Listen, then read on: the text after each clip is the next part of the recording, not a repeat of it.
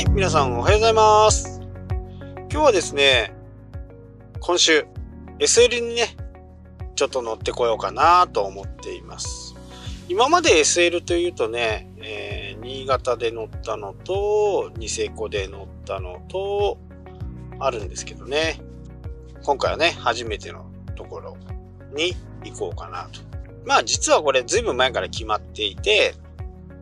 JR のチケット、まあ切符の発券って1ヶ月前なんですよね。で、駅ネットだと1ヶ月より、会員だとね、1ヶ月よりちょっと早いはずなんですよね。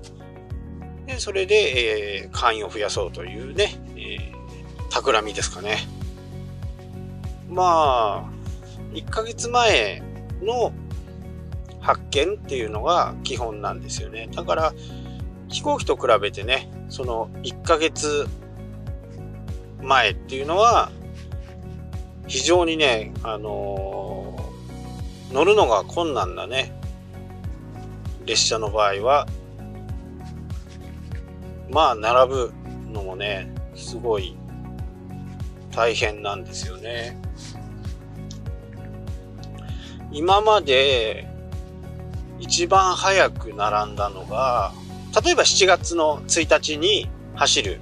列車だとすると、6月の1日の10時、10時に全国一斉にその路線のね、販売が始まります。まあ路線っていうかその、えー列車の販売が始まるっていうことですね。だから、えー本当にこう、人気のある列車はね、もう10時になった瞬間、1秒2秒で全部、えー完売になってしまうんですよね。例えば、えートワイライトエクスプレスとか、北斗星とか、あの辺の寝台列車。あの辺は、やっぱり運休が決まって、もう走らないよっていう風なものが決まってからはね、まあ本当に大変でしたね。で、僕はトワイライトは、フル乾燥が3回かな。北斗星は1回。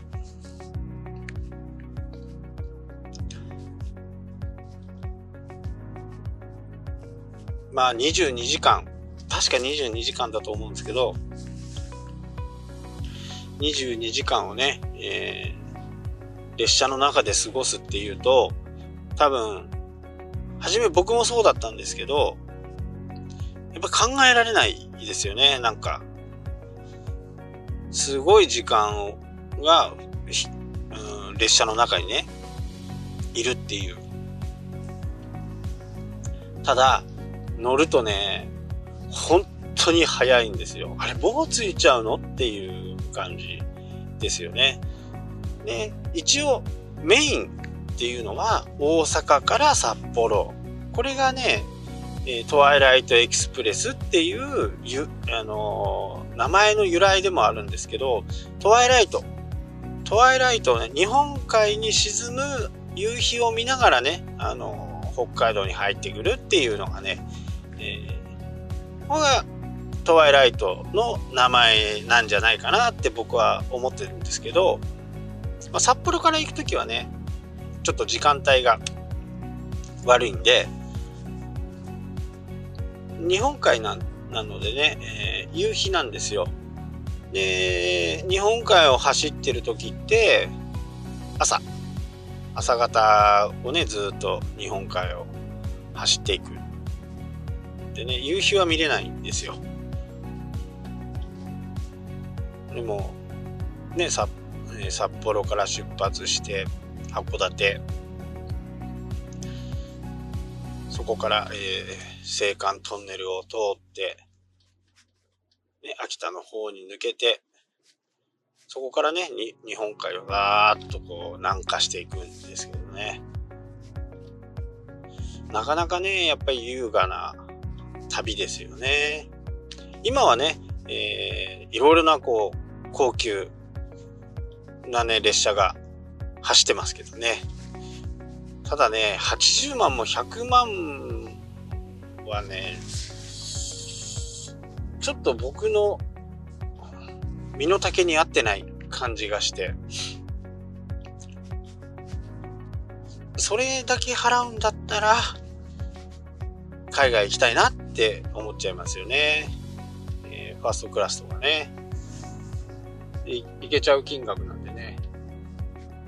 そうな、ね、2泊3日でね、80万とか100万円ですからね。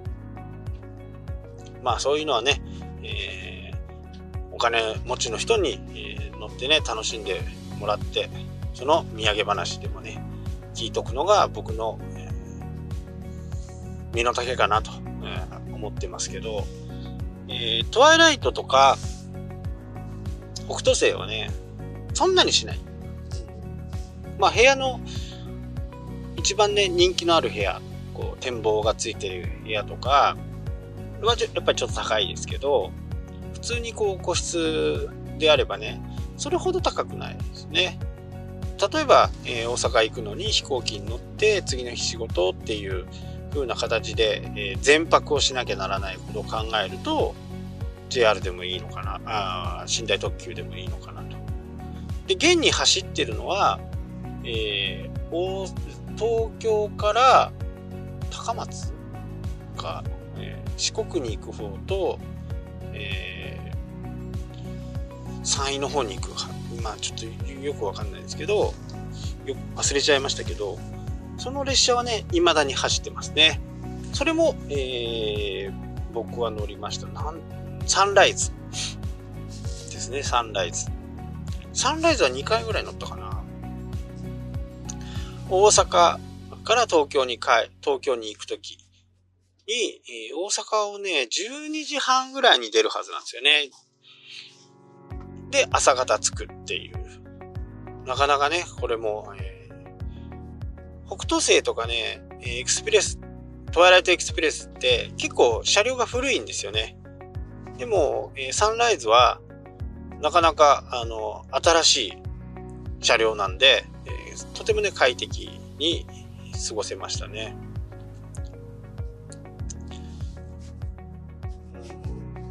あれも何時間かかるのかなまあ6時間か7時間ぐらい。まあ寝てたらもうすぐですけどね。起きたらついてるみたいな感じ。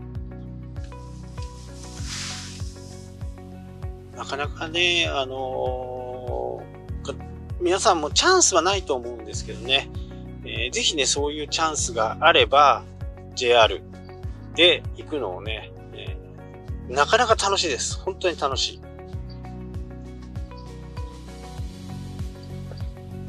で、今、まあ最近はね、こうフェリーを僕はね、えー、車を乗せてね、本州に行って、えー、車で釣り、釣りをしながらね、車中泊っていうのがね、今ね、マイブームですかね。でも、あのー、今度ね、大阪とか東京にね、こう、行く機会があれば、今乗ってみたいのはね、あ、高級な個室のリムジンバスが、リムジンバスじゃねえか。えー、個室の深夜バスがあるんですよね。2万円ぐらいするはずなんですけど、フルフラットにはならないけど、えー、完全に個室でね、自分のこう、プライベートな空間を楽しめるっていうか、そんなものがあったりね。で、ゴールデンウィークはね、えー、もう計画していて、本州に渡ります。帰りはね、仙台から苫小牧か、新潟か、新潟から小樽か。まあ、どっちかをちょっと考えてはいるんですけど、まだね、えー、予約はしていない状態ですね。行きの船はね、もう決めて、えー、行くところもね、数箇所ピックアップして、えー、準備万端にしていこうかなと。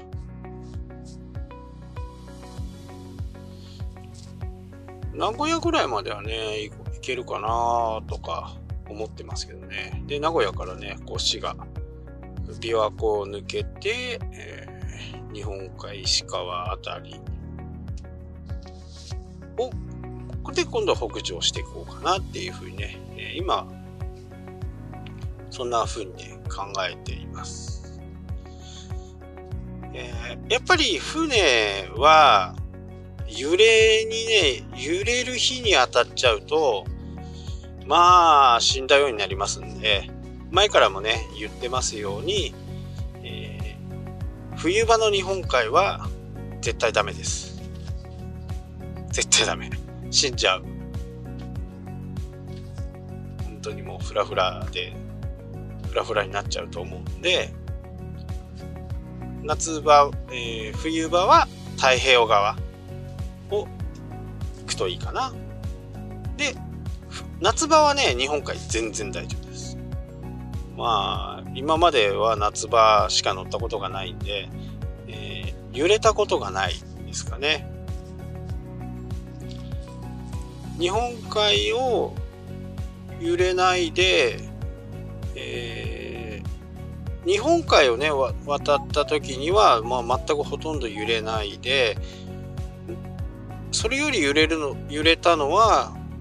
津軽海峡、津軽海峡フェリーに乗った時がね、えー、すごいね、もう、僕が乗った乗船した船の次の便からね、もう天候不良で欠航が決まってたんですけど、僕の便まではギリギリこう出航したんですよね。で、ちょうどこう、本州と北海道の間の抜けてるところは結構揺れましたね。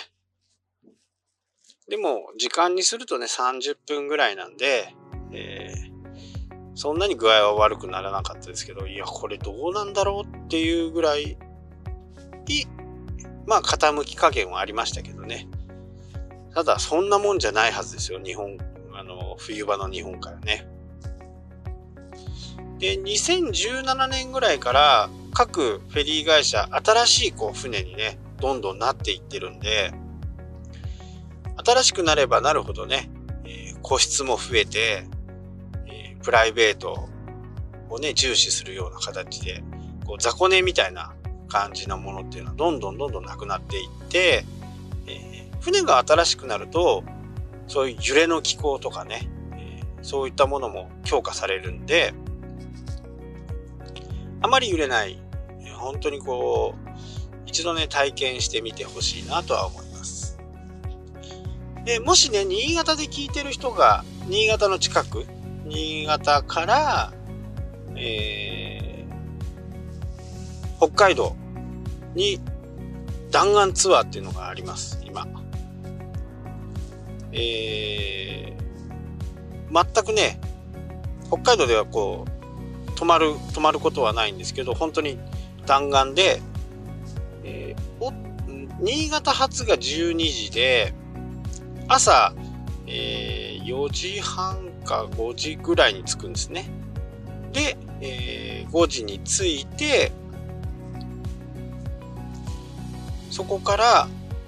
小樽を観光したりして、夕方の5時出港なんですよ。小樽をね、1日観光するぐらいの時間はね、優にありますから、まあ12時間ですか。5時に着いたとして、5時出発ですから、まあ1時間前ぐらいにはね、チェックインをしとかなきゃなら、まあ30分ぐらい前でもいいのかな。車の場合はね、だいたい1時間前なんですよ。だとしてもね、11時間は、えー、有意義に過ごせる。そんなね、パックが1万円であります。1万円。もし車で、車で行きたいっていう人は2万5千円。2万5千円で、えー、往復の、もちろん往復の、えー、乗船券と、車で行かない人は乗船券。一応内訳がね、行きが8000円、帰りが2000円になってたはずかな。で、車で行く人は2万5千円で、えー、車代の往復も入ってる。普通に行っちゃうとね、1万、えー、2万1600円かな。普通に行くとね、車だけで。で、車に乗ると、えー、自分の二等客室に行けるチケットはついてるんですよ。その2万1600円ね。2万1600円払えば、えー、2等のこうカ絨毯カーペット式のところで寝ることはできます。でも片道ですからね。えー、1時間、えー、11時間ぐらいしか入れないですけど、小樽を見るには十分かな。札幌にもね、来れると思いますしね。そういう弾丸みたいなものをね、えー、各社ね、結構やって、北海道はあんまりないんですけど、東日本フェリーぐらい、あ新に、新日本海フェリーか。新日本海フェリーで検索すると、そのプランが出てきます。あと、大阪とかね、は結構あるんですよね。九州、えー、0泊3日とか、結構いろんなね、あの、弾丸で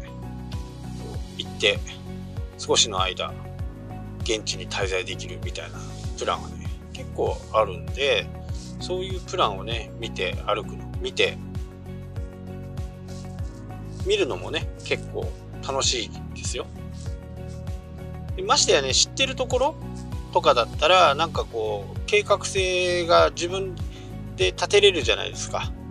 初めてのとこでね、やっぱり、0泊2日とかだったら、なかなかね、ちょっと、ビビっちゃうかもしれないですけど、でも、ある程度ね、小樽に来たことがあるとか言うと、ここで何をして、ここで何を食べてとかね、いうこと。札幌もね、電車で来れたりするんで、こういうね、プランがね、えあります。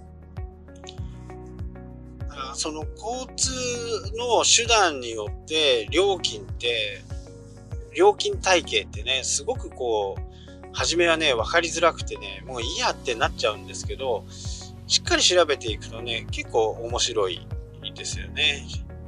飛行機は今年からえー、アナの場合は、金額は高いんですけど、1年先366日前の国内線の予約はできます。高いですけどね、金額はね。今だと、えっ、ー、と、10月の26日ぐらいまでの予約ができると思うんですけど、それ以降もできちゃうんですね。来年の1月、お正月のプランお正月もう絶対帰りたいと思うともう予約はできますただ、えー、定価にねちょっと値引きしたぐらいなんでまあお高いですけどもう絶対その日は帰るんだっていう風な、え、思いがあればそれをね予約することが可能です。JR の場合は東日本え、の場合は、自分がね、行く場所がもう明確に決まっているんだと、僕はいつもね、あのー、エキネットっていうもので取ってて、1ヶ月前からの予約なんですけど、えー、最大で30%。北海道新幹線に関しては今50%割引をやってたりしますかね。えー函館北斗から東京まではね、50%。ま、あのー、朝早い発射だったと思いますけど、そういう50%とかね、えー、やってたりするんで、ちょいちょいね、そういうのを僕はこう、探したり、えー、しますけどね。4時間半ぐらいですか。4時間半ぐらい。これもね、やっぱりちょっと、一回はね、試したいかなとは思いますけど。ただね、函館なんでね、函館行くまで、やっぱり250、60キロ走んなきゃなんないんで、そこで車置いてっていう。帰りはなんか、飛行機で帰ってきたいじゃないですか。わざわざ函館で降りてっていう風な形。で、飛行、うん、JR で行くとなるとね、また4時間かかるんですよ。函館までね、4時間半ぐらいかかるかな。まあ、ただ乗ってみたいっていう、だけですけどね。まあ、札幌まで遠心になった時に、まあ、生きてるかどうかっていうのはわかんないんで、2020、初めに2035年だったと思うんですけど、それが短縮になって2027年。2035年はね、あ、リニアでしたっけ？リニアには乗ってみたいですねという話をね、どんどんしていると、まあまあ、時間も足りなくなるわけで、いろいろね、えー、飛行機もね、えー、安く取れたりしますんでね、えー、バックで取ったりすると、東京発着のプランって結構安いです。便がいっぱい出てるんで、2泊3日だったらね、3万円台ですね。あとはホテルとか、飛行機の時間もね、選ばなかったら、飛行機の時間を東京を早い時間に出て、東京に帰るの遅い時間ににしたいとかっていう風になると、ちょっとね、プラスになったりするんですよ。1000円とか2000円とかね。全くフリーの、まあ、行ければいいよっていう、1日あればいいやっていう風な形になると、3万円切ってくるね、えー、プランもあります。その代わり、だいぶあの飛行機はもう自由に選べなくて、12時ぐらいとかね、帰りがちょっと早い3時台とか、まあそんな感じのプランであれば、多分ね3万円を切ってくるかなとは思いますけどね。なかなかね、えー、旅行するんでもお金もいっぱいかかるんでね、計画的にやると、やっぱり安く収めることができますし、なおかつ、マイルも貯まるようにね、えー、するには、自分のこう、いつも決めた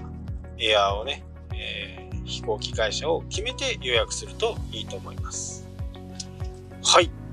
今日はね、あっという間ですけど、まあ実際は結構話してるんだと思うんですけど、まあ自分の好きなね、話になると、結構こう、早く、時間がね、どんどんどんどん過ぎちゃうっていう感じですかね。はい、というわけで、今日はこんな話で終わりたいと思います。明日もやりますので、聞いてください。それじゃあ、したっけ？